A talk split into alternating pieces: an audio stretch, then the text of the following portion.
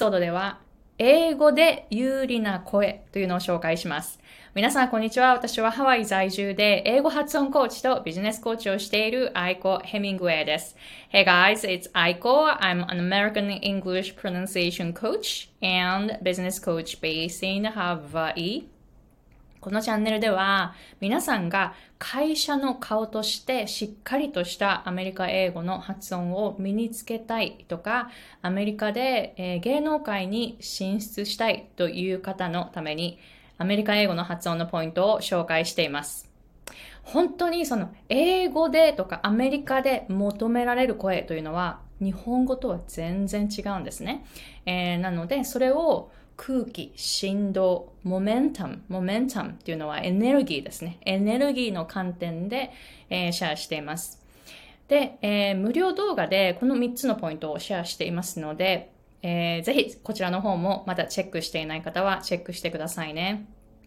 皆さん、もう上級者ですから、もう会社の顔として英語を話したい。他の会社の顔として英語を話す方って、他の会社のそのエグゼクティブとか、他の会社経営している方たちとの交流がありますよね。その中でしっかりと自分の意見を言っていくっていう、そういう力は本当にもう、英語では必須ですから、その辺のそういう感じで英語の声を身につけられるように、この動画では3つのポイント、これを紹介しています。もう口の形とか舌の位置とか発音記号とかそういう表面的なことだけではありません。大切なのはその音です。空気、振動、モメンタムはエネルギーですね。この3つの観点で、この無料動画で紹介していますので、ぜひこちらの方、まだチェックしていない方はチェックしてくださいね。Alright, so today's topic. 英語で有利な声は何かっていうのを紹介したいと思います。で、英語で有利な声っていうのは、日本語の声とは全然違うんですね。日本で有利な声、日本語で有利な声というのは全く違うんです。で、日本とアメリカの文化を見てください。全然違いますよね。本当に私も今アメリカに人生の半分住んでいるんですけれども、考え方がもうまず逆。やり方も逆。すべて逆。で、私の夫アメリカ人なんですけれども、よくすれ違いがあるんですよね。そうなると、逆をしてたと思うんですよね。だから、本当にすべてにおいて逆なんですね。なので、言語も逆ですよね。日本語と英語、逆ですよね。文の構造。発音も全部逆。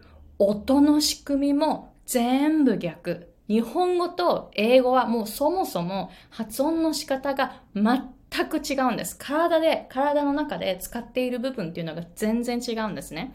で、私自身もそういうことに気がついていくのに20年かかりました。だってこういうふうに教えてくれてる人がいないんだから。なので、英語環境で有利な声。これは日本語のような発声のままでは絶対に不利です。話を聞いてもらえないです。振り向いてもらえないです。アメリカでしっかりと自分の意見を持って、それを主張して、それを相手に聞いてもらえる、相手に届けるには、英語に合った声をしている必要があります。じゃあちょっと音の違いを紹介しますね。すごく不利な声っていうのはこういう感じです。つまり日本語のような発声ですね。こういう感じ。Hi, my name is Aiko, and I actually used to speak English like this. It is so light, and I was speaking so fast, and then, feel like, my English is pretty good, right? But then when I was trying to say my opinions in the U.S., it was very, very hard to convey my messages to the listeners because my voice is like so weak, so light, and so fast, and then it feels like I don't really mean what I'm saying right now, right?この今の私の英語ってペラペラ風で、すごくすごく早くペラペラ話せてるって思うじゃないですか。これは英語の環境ではめちゃめちゃ不利です。じゃあ有利な声、こういう感じ。Hi, my name is Aiko, and I'm an American English pronunciation coach based in Hawaii. So this is I Speak Now, and then you see that my voice is so much stronger, right? And then that's because I'm using a different part of my body. Like my breathing is really, really different. I feel more pressure inside of my diaphragm, and then when I mean.Even though I'm not really pushing my air, I'm able to project my voice much easier, so it becomes effortless, and my air production, sound production are all steady, so stable, and then I don't have any extra movement, so my movement is pretty polished. So this is what you want to go for: effortless, steady, and polished English.今私の声すごい響いたと思うんですけれども、頑張ってないんです。簡単にできる。だからeffortlessなんですね。そしてすごく安定している。こうやってグッグッって押し出す必要がないから、日本語話者がよくやる英語の音はなんかすごくこうグッグッって押し出すんですよね。これ押し出すの英語じゃないですから、英語は押し出さない。日本語のような音になってしまう、押し出すと。なので押し出さない、つまり stable。 It's really stable, effortless and stable で、余分な動きが一切ない。アメリカ英語って本当に余分な動きがないです。日本語の日本語を話してる時の下の位置って真ん中に停滞してて、こうやって動きますよね。英語はこうです。こうで最短距離を行くんですね。だから余分な動きが一切ない。で、力も余分なところに力が一切入らない。そういう状態になります。これに気がつくのに本当に20年かかりました。本当に自分から積極的にこの英語の声を自分から探しに行って結構20年かかったんですね。なのでちょっとこう闇雲に、私こういうふうに教えてる方がいなかったから20年かかったけれども、闇雲に練習するとこういうふうに20年かかってしまう。自分からすごく積極的に探しに行ってもこうやって20年かかってしまう。なのでクライアントさんには私がどうやってこの声にたどり着いたかっていうのを教えてるので、クライアントさんは結構早くその英語の音の方に行けるんですね。でも本当に日本語の音と英語の音は本当にいる場所が違います。もう本当に日本語の音から反対側に行かないといけない。その自分の声の反対側に行かないといけない。そうするとそこに英語の声があるんですね。で、アメリカではカナダでもものすごく有利な声になります。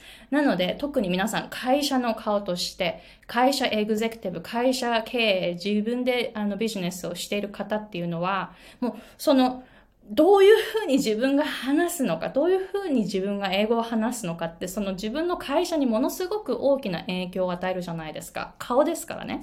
また、アメリカのその芸能界に進出したい人とかも、本当にこの英語の声を持たないと、そのアメリカのマーケットには入っていけないんですね。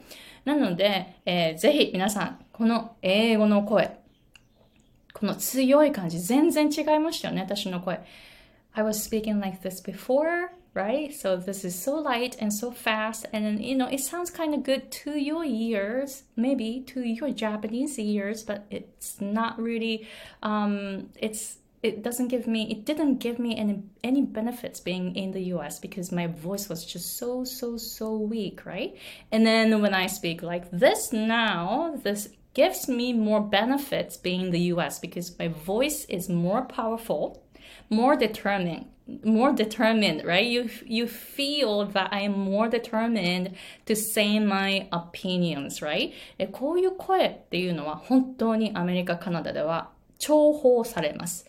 というか、本当に例えば弱い声をしてると本当にその社会から置いていかれるし、つけ込まれるし、取られるしっていうことになってしまうんですね。なのでそういうふうにされないように、自分を自分で守るためにしっかりと強い声を持って自己主張して、自分の権利をこういうふうに提示していかないといけない。その時には本当に強い声ではないとアメリカ、カナダでは生活が大変になります。なのでこういうふうに強い声を求めるようにしてみてくださいね。Alright, so let me know if you have any questions, and on this channel I am sharing my tips for you to learn the English voice, and I will help you find your English voice like this.